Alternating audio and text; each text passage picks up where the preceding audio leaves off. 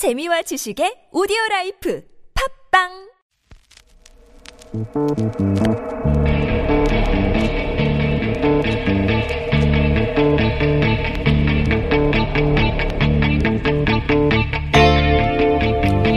안녕하십니까. 뉴스공장 주말 특근 진행을 맡은 원종우입니다. 매주 화요일 4부 과학 같은 소리하네 코너를 맡고 있죠. 이번 주에는 주말 특근을 통해 청취자 여러분 만나게 됐습니다. 오늘 0시를 기해 5세대 이동통신 시대가 열렸습니다. 이동통신 3사가 오늘부터 서울과 수도권 그리고 6대 광역시에서 5G 전파를 송출하면서 세계 최초로 5G가 상용화됐습니다. 5세대 이동통신이 상용화되면 2GB 영화 한 편을 다운로드 받는데 0.8초면 되고요. 이번 상용화 서비스는 기업용부터 시작이 되고 일반 고객은 내년 3월 이용할 수 있습니다. 어, 이동통신의 속도가 빨라지고 그 기술을 세계에서 가장 먼저 상용화한다는 뉴스는 반가운 소식임에 틀림없는데요. 한편으로는 개운하지 않은 점도 있죠. 지난 토요일에 있었던 KT 아현지사 통신구 화재 사고로 대규모 통신 대란이 있었습니다. 길이 150m에 불과하고 통신망과 광케이블 등 통신 설비만 설치된 단일 통신구 하나가 불이 난 건데 유무선 전화 서비스 중단되고 치안과 의료시설은 물론 카드, ATM 등 서비스가 다 중단돼서 혼란이 컸습니다. 그야말로 통신 대란 수준의 피해가 난 거죠. 정보통신 설비가 낙후되고 운영과 관리 시스템이 기술 발전을 따라가지 못하고 있다는 사실이 드러난 겁니다. 정부와 이통사들은 이번 화재 사고를 교훈 삼아 통신망 관리와 통신구 안전 대책을 서둘러 마련해야 됩니다. 그래야지 5세대 이동통신 세계 최초 상용화라는 뉴스가 제대로 빛을 발할 수 있습니다. 뉴스공장 주말 특근 지금부터 함께 하시죠.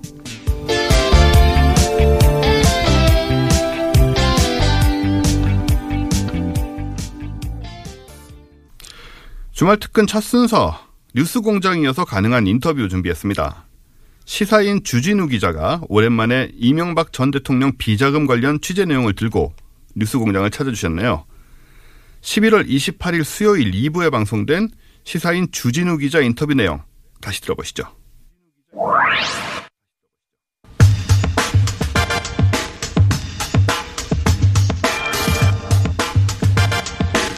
이명박 전 대통령의 비자금을 추적 중인 주준희 기자 오랜만에 스튜디오에 나왔습니다. 안녕하십니까? 안녕하십니까? 예. 지난주 스트레이트 제가 봤어요. 예. 이명박 전 대통령 비자금 추적하는 내용인데 고생을 했는데 어, 결론이 좀 유보적이고 예. 아직 중간 보고였습니다. 예. 네. 그리고 이 주제는 또 제가 같은 분야를 오래 추적했던 사람으로서 건너뛸 수가 없어서 어, 결론이 좀 아쉬워가지고 제가 따로 또 한번 모셨습니다. 자, 이 기억을 소환하기 위해서 어, 이명, 그 미국발 이명박 비자금에 네. 대한 이야기가 몇 달 전에 나왔죠. 네. 미국, 어, 연방국세청 IRS. 네. 것이죠. 여기서 이명박 이시영 그 미국에 출석 요구했죠. 네. 그 뒤에 어떻게 됐습니까? 어, 이 미국 다스에서 다스에서 돈이 자꾸 사라지고 돈 세탁과 불법 송금 문제가 있다고 해서 미국 국세청이 나서서 소환장을 이렇게 발부했는데요. 이명박 대통령은 구속돼서 못 가고. 네, 못 가고 못 가고 아들 이시영 씨는? 아들은 그 출석하겠다는 입장이 있는데 아들도 지금 재판 받고 있어서요. 아, 출국. 금지 상태입니다. 그래서 변호사를 통해서 대응하고 있습니다. 자, 그 사안은 그런데 이제 거기서 끝난 게 아니라 그때 사라진 돈. 그러니까 네. 이제 다스에 입금됐다고 했는데 장부상으로는 실제는 어디론가 사라본, 사라져버린, 예. 미국 다스 법인, 네. 현지 법인에. 그 돈 일부가 어디로 간게 아니냐 하는 의심 계좌, 그런 의심 계좌를 미국 기관이 특정을 했는데 네. 그 계좌 특정한 정보를 입수한 거 아닙니까? 그렇습니다. 주준희 기자가. 아, 미국의 그 그- 잘했어요, 거기까진. 네.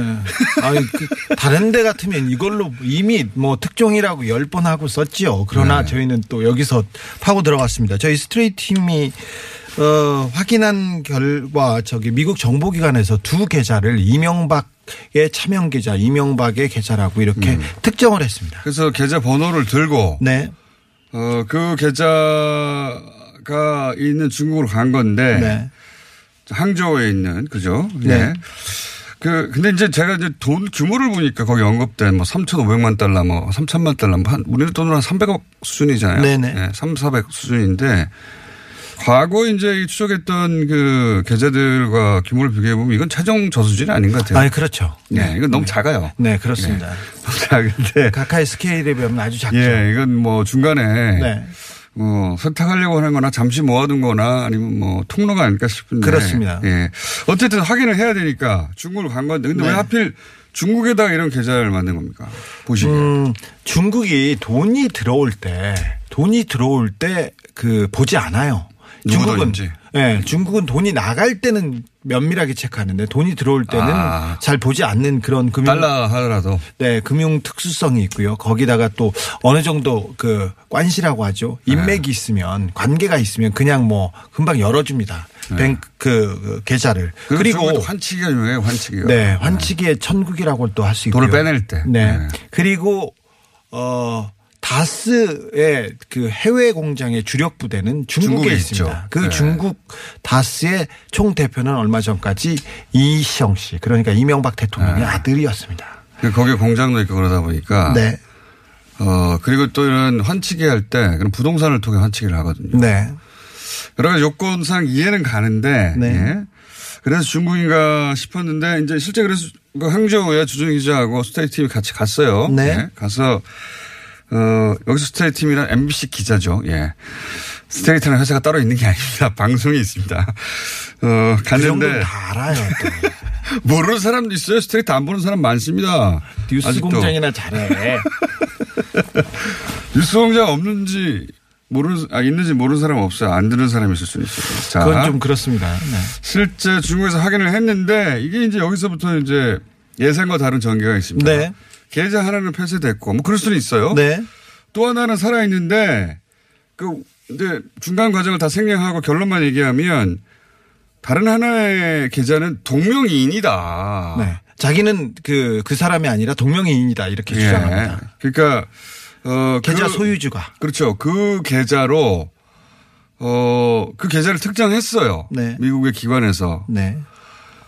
미국의 기관만 어, 특정한 게 아니라 우리나라 국세청도 특정했다면서요. 우리 국세청도 그 관련 정보를 가지고 있는 것으로 저는 파악하고 있습니다. 그래서 그 이명박의 차명 계좌, 이명박 의심 계좌에 대한 보고서를 작성했습니다. 그 보고서도 저희가 입수했습니다. 그게 언제 작성된 겁니까? 어, 올 4월에 잡, 올 작성- 4월에. 작성됐습니다. 그러니까 계좌 그 구세청에서도 액수와 계좌를 알고 있었고 네. 그거와 관련된 정보를 문건으로 작성해서 가지고 있었다는 거 아니에요? 그렇습니다. 그리고 그 내용을 미국과 이렇게 서로 교차 검증하려고 정보 교환 차원에서 보내고 그랬던 거 아닙니까? 아, 그런 것으로 저희, 저는 그 취재, 추정한다. 예, 취재하고 있습니다. 예. 그러니까 국세 우리 국세청도 알고 있고 미국 정부 기관도 그러니까 우리나라에서 가장 자금 추적에 능한 기관도 미국의 또 해당 기관도 특정했어요, 그죠? 네네. 예, 특정했는데. 이명박의, 이명박의 차명 계좌가 해외에 존재한다는 걸 특정했습니다. 예. 그래서 이제 그걸 찾으러 가서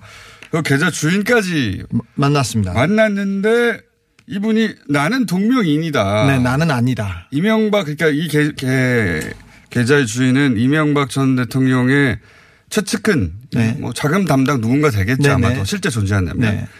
이름이 같아요. 네.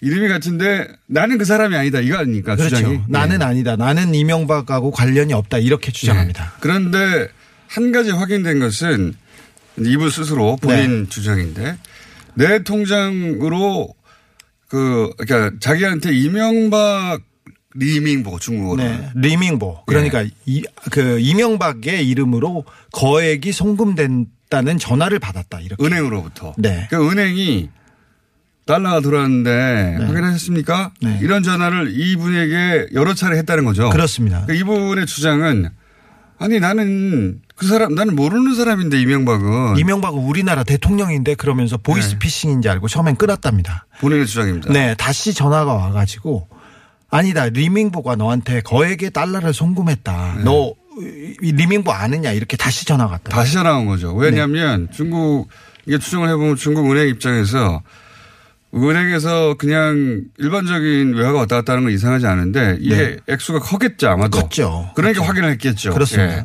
확인을 했는데 이 본인이 동명이인이라고 주장하는 모 씨는 나는 이명박과 무관한데 네.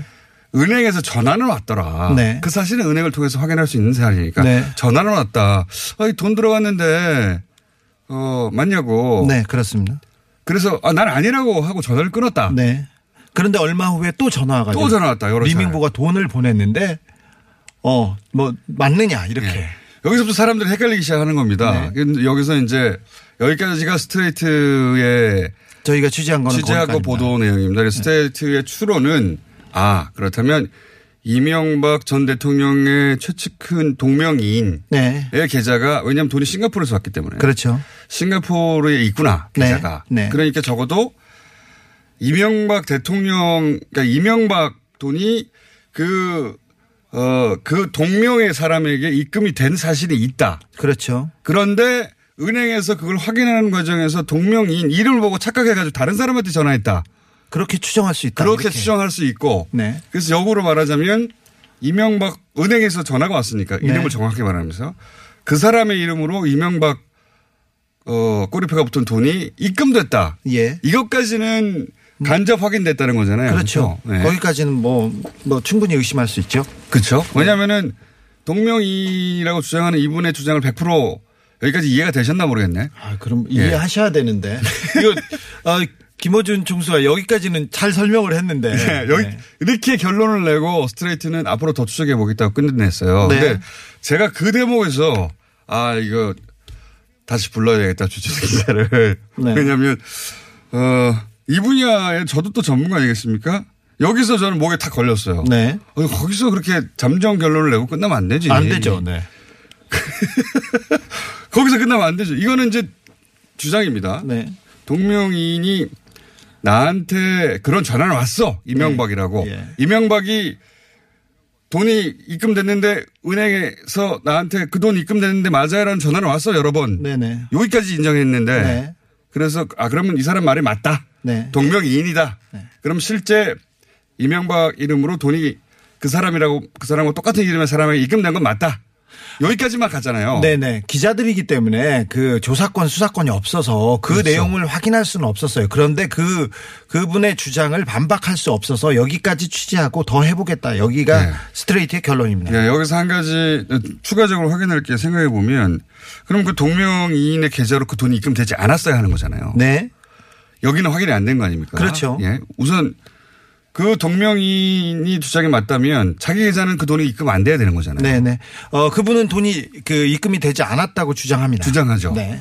그러니까 그 돈이 실제 글로 들어갔는데 자기는 동명이인일 뿐이라고 주장할 수도 있는 거 네, 아닙니까? 그렇습니다. 그런 정황이 하나 확인이 안 되는데 거기까지 또 이해가 갑니다. 네. 근데 저는 이제 이게 의아한 것이 은행이 거액의 달러가 들어왔어요. 네. 이 동명이인이라면 계좌는 달라야 돼요. 네. 그렇죠? 달라야지. 다르죠. 달라야 거죠. 네. 다른 계좌로 들어갔다는 거 아닙니까? 똑같은 이름에. 그렇죠. 근데 은행이 다른 계좌로 어, 들어갔는데 네. 이름이 똑같다고 해가지고 전화를 그 사람한테 했다? 중국은행이라고 해서 금융권을 그렇게 허술합니까? 그럴 가능성은 그거는 또 이해가 안 가요. 네, 조금 조금 낮다고 봅니다. 저도. 어, 이 동명이인이라는 게 얼마나 많겠어요. 그렇죠. 네. 중국에도. 네. 그런데 이제 거액의 달러가 A라는 사람한테 들어왔는데 그 사람과 이름이 똑같다는 이유로 해서 그 사람에게 계속 전화를 한다?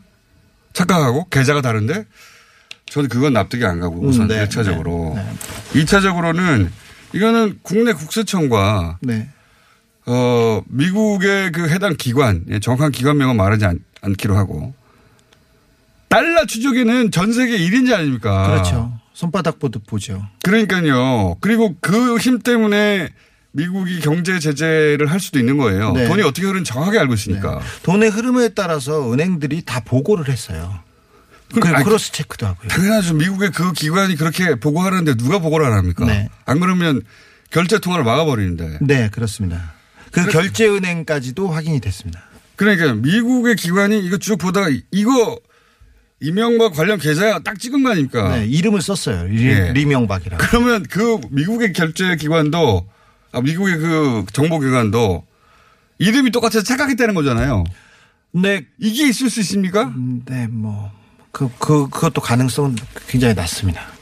그러니까요. 그러니까 미국 그 미국 은행 또 담당 은행의 담당자가 가능성이 낮지만 그런 실수를 했다고 쳐요. 그러면 미국의 그 달러를 훤히 들여다보는 사람들도 어, 이름이 같아서 계좌번호를 잘못 적었다는 거예요?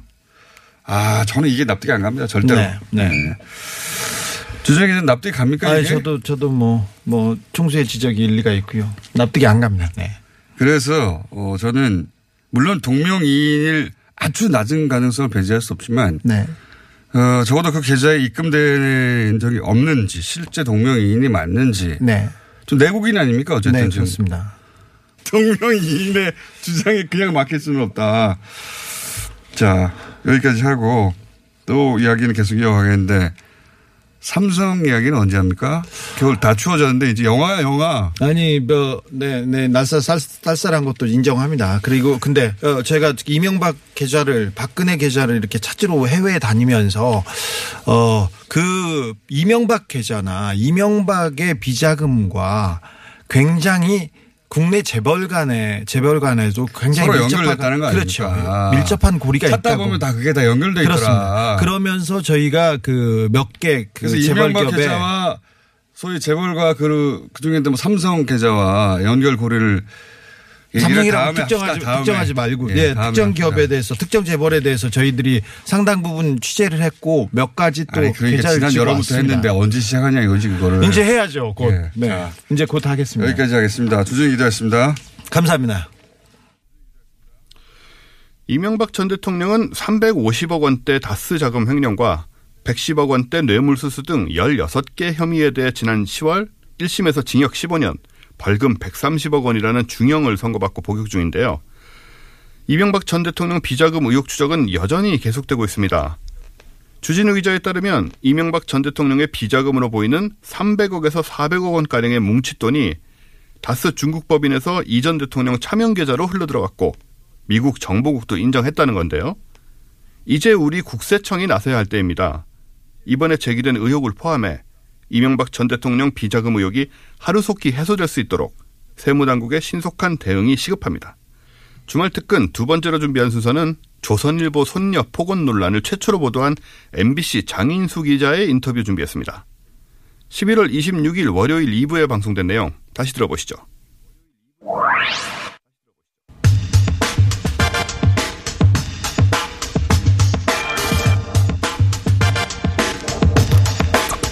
방정호 TV조선 대표이사 전무가 사퇴하도록 만든 사건이죠. 예.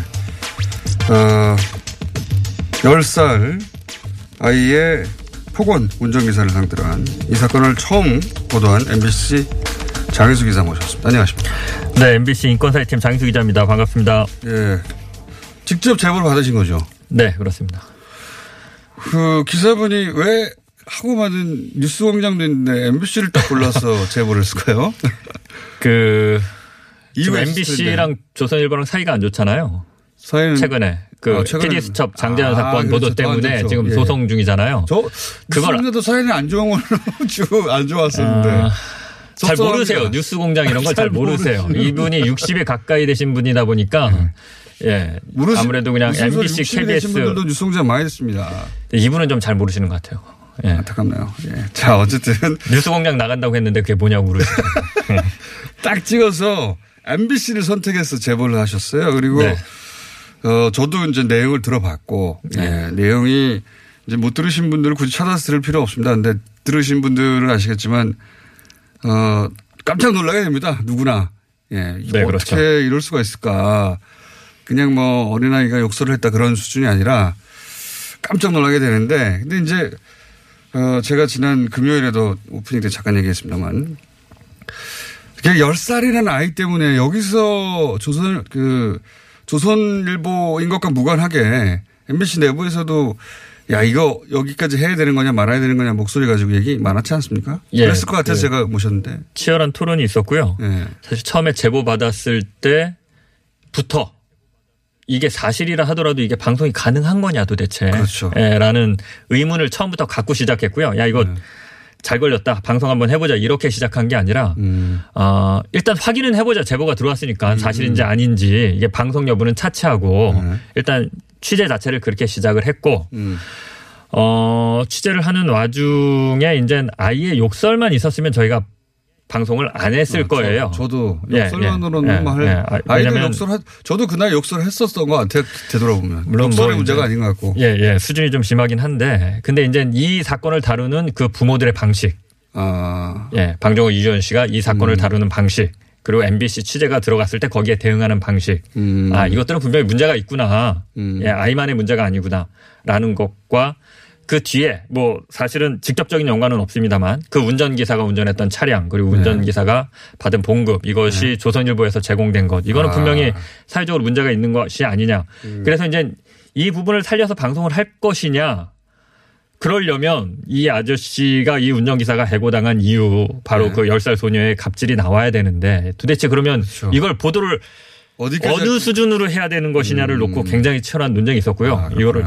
예, 빼느냐, 넣느냐, 뭐 음성 대역을 쓰느냐, 뭐 조선일보를 밝히느냐 마느냐, 뭐 다양한 논란이 있었는데 저희는 최대한 10살 소녀 그 아이에게 초점을 맞추지 않고 한번 좀 방송을 해보자. 음. 그래서 보시면 알겠지만 저희 이게 한 그래, 좀 녹음 들어야 파일이 합니다. 맞습니다. 예, 30분 정도 되는 30분이 넘는데 네. 저희 딱 20초도 안 됩니다. 저희가 쓴 네. 그, 그게 그래서 가급적 좀 10살 아이에 초점을 맞추지 말고 어떻게 좀 이걸 좀 알려보자. 아, 이렇게 해서 그렇게 방송을 하게 됐습니다. 자, 그런데 결국 그 핵심은 뭐 배임했다는 거 아닙니까? 또 하나, 그쵸. 그 이쪽에서는 배임을 한 것이고 그리고 어, 그 운전기사가 굉장히 부당한 일을 많이 겪었는데 그 중에 제가 보다가 제일 이해가 안 됐던, 안 됐던 것은 그 돈을 먼저 써라, 알아서. 예, 예. 이거 진짜 이게 돈 많은 사람들이 예, 예. 이게 진짜 이해가 안 됐어요. 아, 그러니까 이분이 처음에 이거를 예. 당신이 당한 갑질을 다 얘기해달라고 했을 때 이거를 계속 얘기하시는 거예요. 예. 이렇게 돈을 내가 먼저 보내고 예. 나중에 주는데 난 이게 이것 때문에 고통스럽다고 하는데 제가 이해를 못했어요. 처음에는. 그러니까 귀찮을 수는 있으나 이게 예. 왜 고통이 되고 갑질이 뭐 되냐. 그렇죠. 계좌, 계좌 이체 예, 신분만 예. 거 아니냐. 예, 뭐 이렇게 처음에 읽히다, 그랬는데 읽혔는데 그게 이게, 아니었어. 예, 이분이 얘기하는 게 이게 그래서 나중에 이제 그 목록을 쭉 봤어요. 계좌 이체한 목록을 봤더니 일단 건수가 많고요. 네. 그리고 액수가 간간히 큰 것들이 있어요. 네. 근데 이분이 워낙 좀 서민이고 그 생활이 넉넉치 않다 보니까 서민이 아니어도 그렇죠.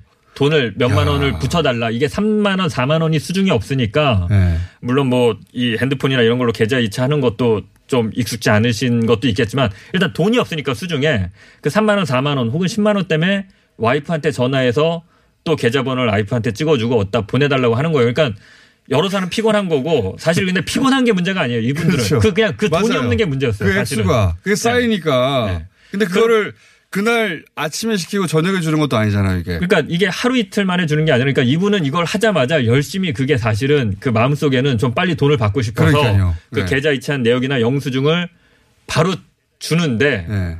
이 사람들은 모아놨다가 모아놨다가. 한 번에 계산해서 정산한다는 예, 거죠. 열흘이나 보름 후에 주는 거예요. 그러니까 2, 30만 원 그냥 뭐 3, 40만 원이 물리는 거죠. 예. 그리고 퇴직할 때도 한 20몇만 원을 그 마지막 월급에 더 받으셨어요. 그렇게 정산하셔서. 아, 이게, 이게 기본적으로 그 어떻게 생활하고 있는지, 뭘 어려워하는지 기본적으로 전혀 파악하려고 예, 하지 예, 않았고 예. 그냥 이게 전 저도 이거 열받았어요. 이거 듣고 나서. 아, 그러신가요? 저- 저는 저는, 저는 처음에 듣고 이게 사, 실잘 이해를 못했습니다. 저도. 예, 예. 그- 근데 이제 그- 액수를 보고 건수를 보니까 좀 이해가 되더라고요.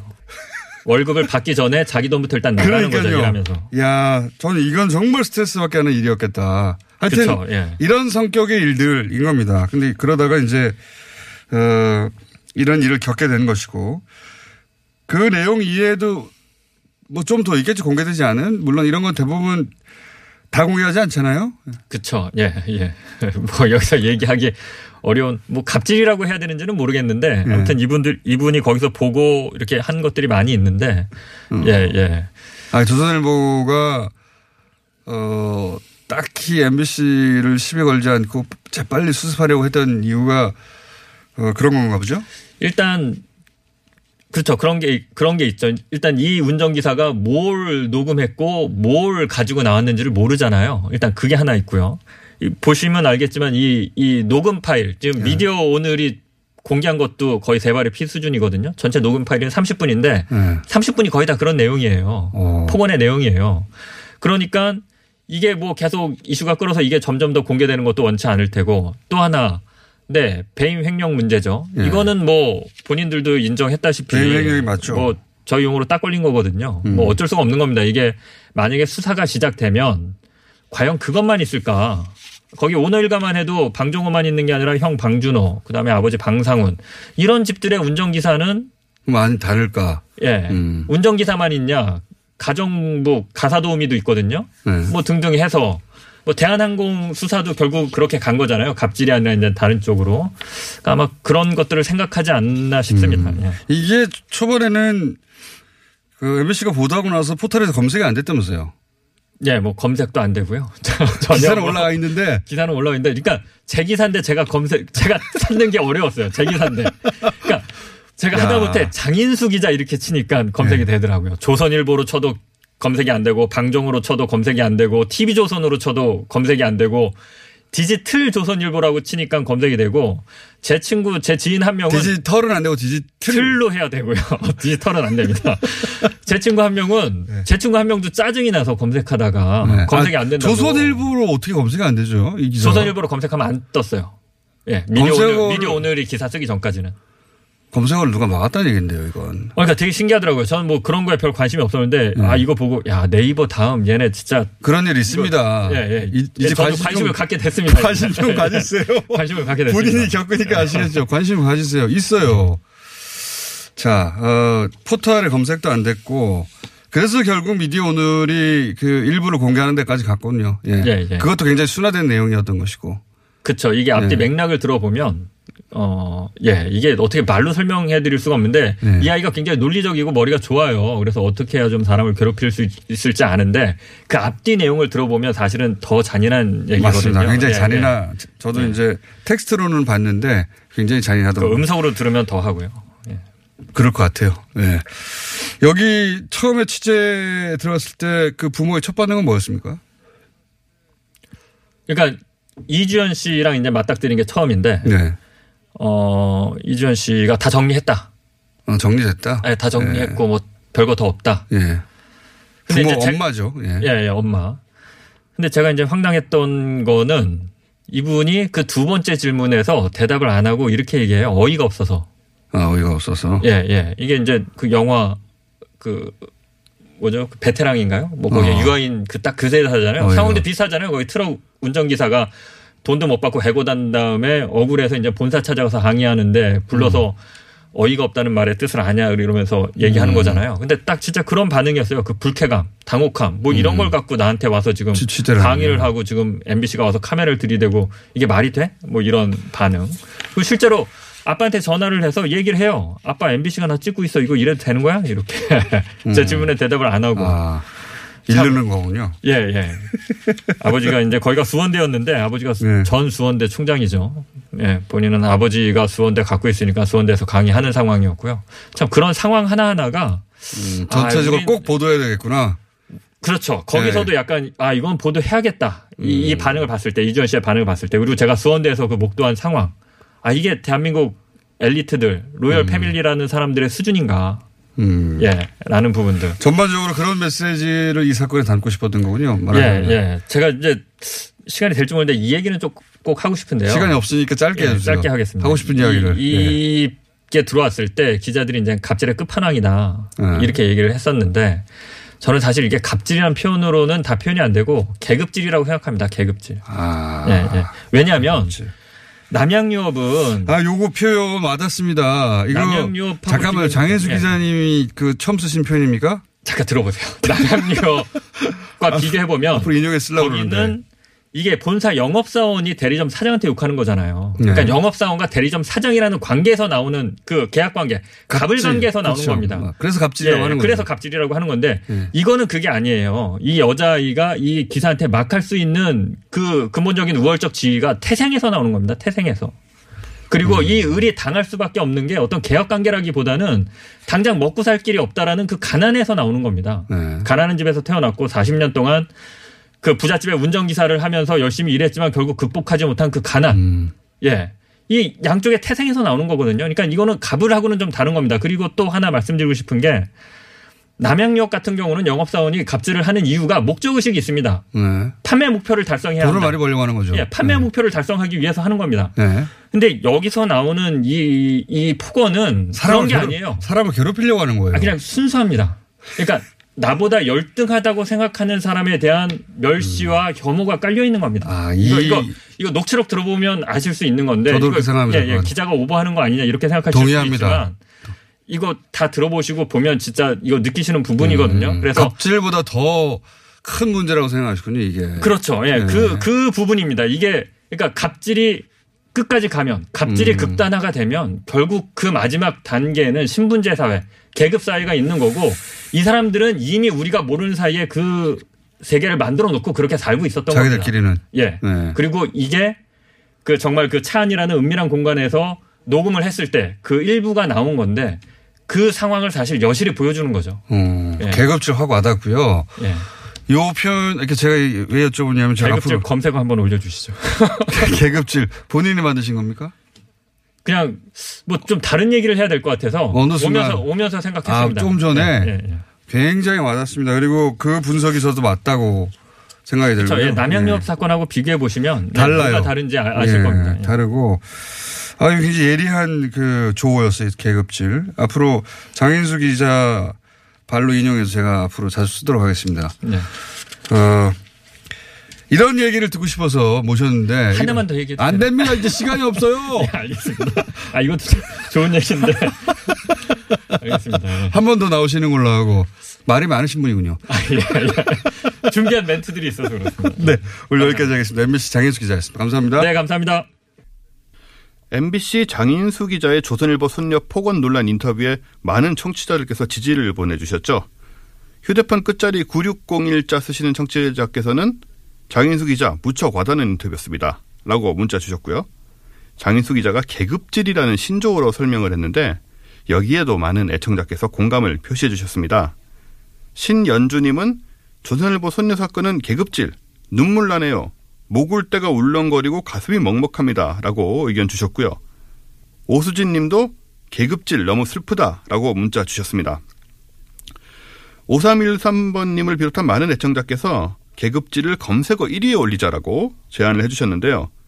어, 방송이 나간 26일 월요일 아침에 실제로 계급질이 실시간 검색어에 오르기도 했습니다.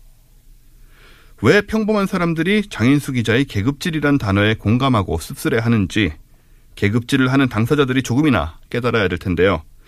너무 큰 기대일까요?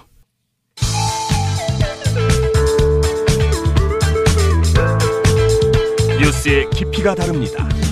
최고의 뉴스 생산자 김어준입니다.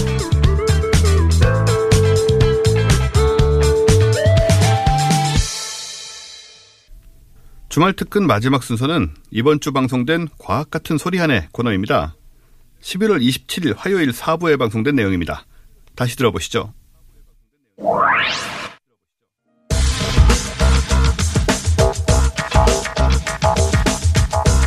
원종우 씨, 안녕하십니까? 예, 안녕하세요. 네, 이거 들고 올 줄 알았어, 인사이트. 당연하죠. 예. 아, 방금 저 김진환 단장님 인터뷰도 하셨는데 네. 이 저희 과학하고 앉아있네 지난번에 나오셔서 자세히 말씀하셨으니까 참고하시는 것도 괜찮을 것 같고요. 예. 본인 팟캐스트 선전 두 시간여 동안 정말 열심히 얘기하십니다. 아니, 이렇게 다들 이제 뉴스 공장을 이렇게, 어, 홍보 플랫폼으로 다들 활용하시는지. 지난 2년 반 동안 정말 안 썼어요. 근데 예. 주변에서 바보라고 그러더라고요. 좀 더 활용을 하라고 해서 앞으로 좀 더 활용하면 오히려 광고처럼 느껴져서 이렇게 가끔씩 하는 게 아주 드물게. 네. 여하튼 그 인사이트가 화성에 착륙했고요. 저도 이거 생중계를 봤습니다. 예, 새벽 한 4시 54분인가 착륙을 했는데 제 기억으로 44분인데 54분이었나요? 예. 예, 뭐 정, 정, 그렇게 중요하진 않고요. 네, 그건요. 어쨌든 그 즈음에 예. 예, 그 즈음에 착륙했어요. 물론 그 생중계라고 했지만 생중계는 나사를 생중계한 것이지 예. 착륙 전 과정은 그냥 말로 했어요. 이게 이게 나사의 낚시인데요. 그렇죠. 나사가 의외로 이런 낚시를 잘합니다. 저를 포함해서 많은 분들이 화성 착, 화성 착륙 장면을 보게 될 거라고 생각합니다. 그러니까요. 기계가 최소한 내려앉는 그렇죠, 그렇죠. 장면을 볼 예. 것이다. 근데 사실은 제트 추진 연구소 관제실 장면만 계속 나오고 코멘터리. 생중계를 착륙 생중계가 아니에요. 예. 착륙 과정을 지켜 모니터링하던 나사 직원 생중계예요. 그렇습니다. 저도 그 점은 분노했습니다. 예, 이건 전 세계에서 굉장히 많은 분들이 낚였을 거라고 생각이 드는데 어쨌든 뭐 업적 자체가 훌륭하니까 요건 이 정도에서 끝내는 걸로 하고요. 그리고 그 지난번에 그 큐리오시티였습니까? 네. 요 바로 직전에 2011년에 보냈던 그렇죠. 거. 그때는 적어도 로봇가 나와가지고 움직이면서 네. 사진을 여러 장면을 보여주는 게 이제 앞으로 쭉 이어지잖아요. 그랬죠. 근데 이번에는 가, 가만히 그 자리에 있는 거예요. 얘는 바퀴가 없어요. 바퀴가 없어요. 그러니까 보내오는 사진도 맨날 똑같은 거예요. 그리고 예전에는 착륙하는 거를 생중계는 안 했어도 그 촬영을 해가지고 나중에 공개한 적들이 있거든요. 그렇죠. 네. 이번에는 아마 그것도 안 하는 게 아닌가 싶은데. 아니 그건 제가 방송 중에 들으니까 낙하산 펼쳐지는 장면. 아, 네. 그거는 찍어서 나- 찍은 걸 나중에 보내줄 나중에 것이다. 보여주겠다. 예. 근데 어쨌든 앞으로 나올 사진들은 얘가 안 움직이니까 그냥 풍경은 똑같아요. 그렇습니다. 예, 예. 다 그냥 사방을 그냥 돌면서 머리만 돌면서 찍은 네. 사진 정도일 텐데 중요한 거는 이제 그게 아니고 얘가 굉장히 특별한 임무를 띠고 있다는 거죠. 지구 핵을 예. 관찰한다고. 지금까지 이제 화성에 굉장히 여러 번의 착륙선들이 갔었고, 그냥 미국 것만 항상 성공을 했습니다. 네. 러시아, 유럽 다 실패하고 폭파하고. 근데 떨어지 아, 내려가다가 제- 착륙을 못했어요. 예, 지난번에 ESA 미국 우주국에서 보낸 것도 이제 스키아 파렐리라고 네. 떨어져가지고 폭발하는 참담한 광경을 나사에서 찍어가지고 전 세계 에 보여줬어요. 그 불타서 시커멓게 된 거를. 이때까지 보낸 것 중에 성공은 미국 것만 했고 나머지는 다 실패. 절반 이상이 실패했어요. 예. 성공 확률이 절반이 안 됩니다. 착륙의 경우에는 네. 예, 궤도를 도는 경우는 뭐 인도도 성공하고 했지만 얘는 뭘 갖고 인도도 있냐면 화성 화성에 아 예, 그렇습니다. 우주선을 보내서 지금 돌고 있다는 거 무인이지만. 인도가 화성에 궤도선을 갖고 있어요. 지금 망갈리안호라고. 이게 대단한 거죠. 그러니까 우리가 갈 길이 지금 멀어요. 빨리 빨리, 해야 빨리. 가야 됩니다. 우리 진짜. 근데 어쨌든 간에 얘는 뭘 갖고 있냐면 드릴을 갖고 있습니다. 땅 판다는 거 아닙니까? 지금? 5미터 깊이를 팔 수 있는 옛날에 큐리오시티는 뭐 몇 센치밖에 못 팠거든요. 네. 목적이 있는데 땅 파는 거예요, 얘가. 목적이 땅 파는 거예요. 이것도 인사이트라는 이름도 사실 거기서 나온 그이 중의법이고요. 그러니까요. 예, 예, 안을 보겠다 이런 네. 의미로. 근데 얘가 이제 나사에서는 이걸 뭐 땅 속의 온도를 재는 것이 목적이라고 하지만 지진계라고 하더라고요. 모든 사람들이 알고 있는 것은 뭐냐면 미생물을 한번 발견해 보고 싶은. 거죠. 예. 땅을 파보면. 예. 왜냐하면 화성에 70년대 바이킹이 갈 때부터 가자마자 적어도 바이러스, 박테리아 정도는 표면에서 나올 줄 알았는데 안 나왔어요. 40년 동안 안 나오고 있는 게 오히려 너무- 이상한 상황이거든요. 너무 겉만 훑어서 그런 거 아닌가 이렇게 그런 거죠. 하거든요. 예. 그러니까 조금만 파면은 물이 좀 진흙 같은 게 있을 거고 거기에는 생명체가 있을 것이다. 지금은 화성의 그 밑에 물이 있다는 것까지 발견됐거든요. 발견됐죠. 큰 호수 같은 것도 발견됐고 근데 거기까지는 못 가더라도 이런 식이면은 한 5m 파면은 젖은 흙이 있을 것이다. 그러니까 지구상의 경우에는 젖은 흙이 있으면 반드시 박테리아가 있기 때문에 네. 그렇지 않을까 하는 기대를 하고 있지만 별로 말은 안 하고 있어요. 또 이렇게 안 나오면 어떻게? 그러니까 안 나오면 또 헛물 켠다는 얘기 들을까 봐 무슨 뭐 온도를 재고는 것이 목적이다 이런 얘기를 하고 있죠. 그러니까 인- 결국 종합적으로 인간이 거기서 생존 가능한 조건이 되느냐 이런 거 따지는 거예요. 그렇습니다. 결국. 물이 한이 정도 깊이에서 나오게 되면 사실은 생존할 수 있는 가능성이 굉장히 높아지기 때문에 네. 그것도 굉장히 중요하고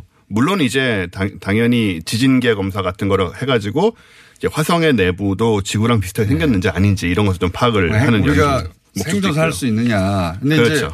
화성이 그 자전이 24시간 몇십 분이에요. 거의 비슷해요 지구랑. 예. 그리고 무엇보다도 자기장이 있어요. 자기장이 있죠. 그러니까 우주 방사선이 자기장이 막아주는 거 아닙니까? 네. 그게 없으면 우리가 죽는 건데 화성이 그게 있어요. 온도도 낮고 여러 가지 극한 조건이긴 한데 최소 조건을 갖췄다. 사실 화성의 자기장은 굉장히 약하긴 한데요. 네. 어쨌든 간에 다른 뭐 금성이라든가 다른 행성에 비교하면 그 다이렉트로 맞잖아요, 거기는. 어, 그렇죠. 뭐 저 수성 같은 데 그냥 완전 다이렉트고요. 네. 금성 같은 경우는 아예 그 어, 자외선은 통과를 못하고 적외선이나 그 안에 내부 온도가 너무 뜨겁기 때문에 자, 여기는 영하 60도 정도 된다고 하는데 네.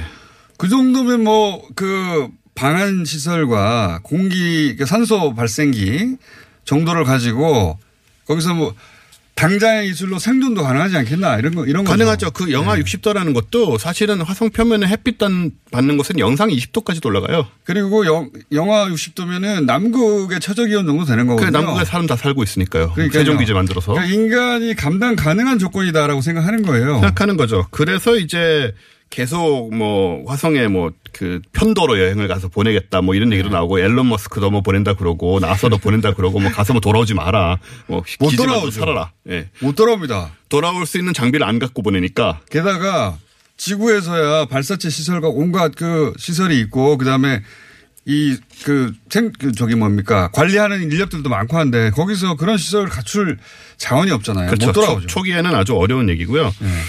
어쨌든 이래서 이제 나사도 그렇고 뭐 러시아도 그렇고 근데 만약에 그런 2020년 기회가 주어지면 가실 거예요? 저요? 예. 물론 자격 요건은 안 됩니다. 아, 저는 건강의 신체도 문제 때문에. 튼튼해야 돼요. 건강해야 예, 우리는, 되고. 저- 우리는 그거 못 견뎌요. 그 가속도랑 이런 거. 안 됩니다. 중간에 죽게 네. 되죠. 말 그런 그런 거 중간에 둘다 그리고. 우주 음식만 먹고 어떻게 6개월을 버텨요? 예, 가면은 난- 뭐 이렇게 뭐 나는 그게 제일 힘들어요. 감자라도 심어서 그 마션 영화 보면 감자도 재배하는데. 근데 만약에 그런 이제 어, 우주선이 개발됐어요. 네. 편하게 갈 수 있는. 하지만 돌아오진 못합니다. 음. 그러면 가실 겁니까? 지금은 안 가요. 더 늙어서. 더 늙어서. 나이가 더 들어서 네. 할 것도 없고 이제. 네. 뭐 그럼 왜. 보냅니까? 거쪽에서. 안 보내겠죠. 뭐, 아, 이게 뭐 혹시라도 가면이라고 얘기하시길래 안 보내주시면 그냥 못 가는 거고. 어, 그런 질문을 받았을 때 간다고 하는 사람들은 저는 만 명에 한 명 있을까 말까라고 보거든요. 그렇죠. 모든 걸 다 버려야 되니까. 친구, 애인, 가족, 뭐 직업. 예. 근데 가는 사람들이 있어요. 간다고 주- 나선 사람들이 굉장히 많습니다. 예전에 네덜란드에서 전 했을 때. 신청받았는데 예. 그러니까 자기 전문 지식을 가진 전문가 영역에서 굉장히 많이 나왔어요. 뭐 수만 명, 수십만 명이 나왔다는 얘기도 있고요. 저는 여러 가지 몇 가지 조건이 맞으면 가볼 생각이 있어요, 사실은. 조건을 대보시죠. 싫습니다. 그 조건을 한번 생각해 보세요. 저는 그리고 예를 들어서 이런 거 있잖아요. 외계인이 왔어요. 네. 외계인이 즉 그러니까 평화로운 외계인이에요. 외계인이 같이 가자고 그래요. 음. 자기 별에. 네. 가느냐 마느냐. 가실 거예요, 안 가실 거예요? 그거는 좀 갈 가능성이 있습니다. 생체 실험은 안 한다는 조건 아니에요. 그거는 옛날부터 생각했던 건데요. 그 그들의 고등 문명과 이런 걸 보기 위해서 네. 가고 싶은 마음이 있을 것 같아요. 그 생체 실험이 분명히 안 한다는 전제가 있어야 됩니다. 그렇 당연하죠. 예. 그 약조는 공증 받고 공증 어디 누가 공증을 해줄 수 있을까요? 그걸 그 경우에 가느냐. 저는 아마 갈 것이다. 그 경우에는 저도 갑니다. 예, 화성하고 좀 얘기가 다르죠. 화성은 좀 위험한데 이거는 그래도 뭔가 좀 희망이 좀 크게 있잖아요. 자, 무슨 지금 오늘 주제 결론을 10초 이내에 내시고 끝내죠. 예, 어, 미국 우주군 얘기 들었고 지금 달 기지 건설 프로젝트도 새로 시작되고 있고 일본의 우주 엘리베이터 실험도 있고 중국의 우주 탐사 공사도 있고 이런 일도 있고 우리 이제 내일 누리호 발사하는데 필두로에서 빨리 나서지 않으면 몇십 년에 완전히 뒤처진다. 맞습니다. 예. 네, 자원 여기서 투입해야 됩니다. 이제. 예, 지금은 이게 이상을 추구하는 활동 같지만 나중에는 이익과 권리, 정치적 의미가 담긴, 현실이 된다. 원종우 씨였습니다. 내일 뵙겠습니다. 안녕!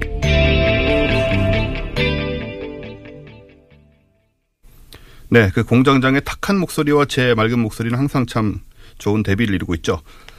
이번 주 과학 같은 소년의 시간에 이제 화성 내부를 탐사하기 위해 발사된 인사이터가 지난 27일 새벽 화성에 성공적으로 착륙했다는 소식을 전해드렸는데요. 지난 28일에는 우리가 만든 시험 발사체가 처음으로 우주 공간에 도달을 했습니다. 이번 한국형 발사체 성공으로 이제 우리는 우주 탐사 시장에 내밀 명암이 생긴 셈이다. 고정환 한국항공우주연구원 개발사업 본부장이 발사체 성공 이후 남긴 말씀인데요. 현재 우리나라는 과기부 예산으로 우주 개발 비용을 운영하다 보니 문제가 좀 많습니다. 대통령 직속의 우주청 정도의 기관을 만들고 예산 독립이 필요합니다. 당장 어렵다면 예산이라도 늘려야 됩니다. 예산 심사 시즌이죠. 국회의원 여러분, 우주 개발에 예산 좀 확보해 주세요. 지난 2013년부터 팟캐스트 프로그램 과학하고 앉아있네를 진행해 왔습니다. 어, 과학하고 앉아있네는 자칫 어렵고 딱딱하게 느껴지는 과학을 재밌고 친절하게 풀어내서 지금까지 누적 다운로드 횟수가 자그마치 6,500만 건을 기록하는 등 과학 대중화에 기여해 왔다고 믿고 있습니다. 지난 2016년 2월에 발렌타인데이 때죠. 엔트로피 사랑이라는 음원을 저희가 출시를 했어요. 그래서 아마 세계 최초가 아닌가 생각이 되는데 음악으로 과학 대중화에 나서기로 했었죠. 이 엔트로피 사랑은 우주 생성의 시작인 빅뱅 이후에 한 번도 줄어들지 않는 물리량인 엔트로피를 점점 커지는 사랑에 비유한 나름 러브송입니다. 저희 과학하고 앉아있네 만들고 있는 과학과 사람들에서 12명의 과학자와 교수 그리고 저까지 모아서 이 더 사이언티스트라는 밴드를 일회성 밴드를 결성을 한 거죠. 그래서 작업을 하고 음원과 뮤직비디오까지 발표를 했습니다. 근데 잠잠하다가 최근 한 예능 프로그램 모두들 잘 아시는 그 프로그램에 소개가 됐죠. 그래서 오늘 주말 특근 끝곡으로 들려드리려고 합니다. 청취자 여러분도 가족과 연인 그리고 친지 지인들과 엔트로피 같이 점점 커지기만 하는 사랑 나누는 주말 보내시면 좋겠습니다. 예, 지금 나오고 있네요.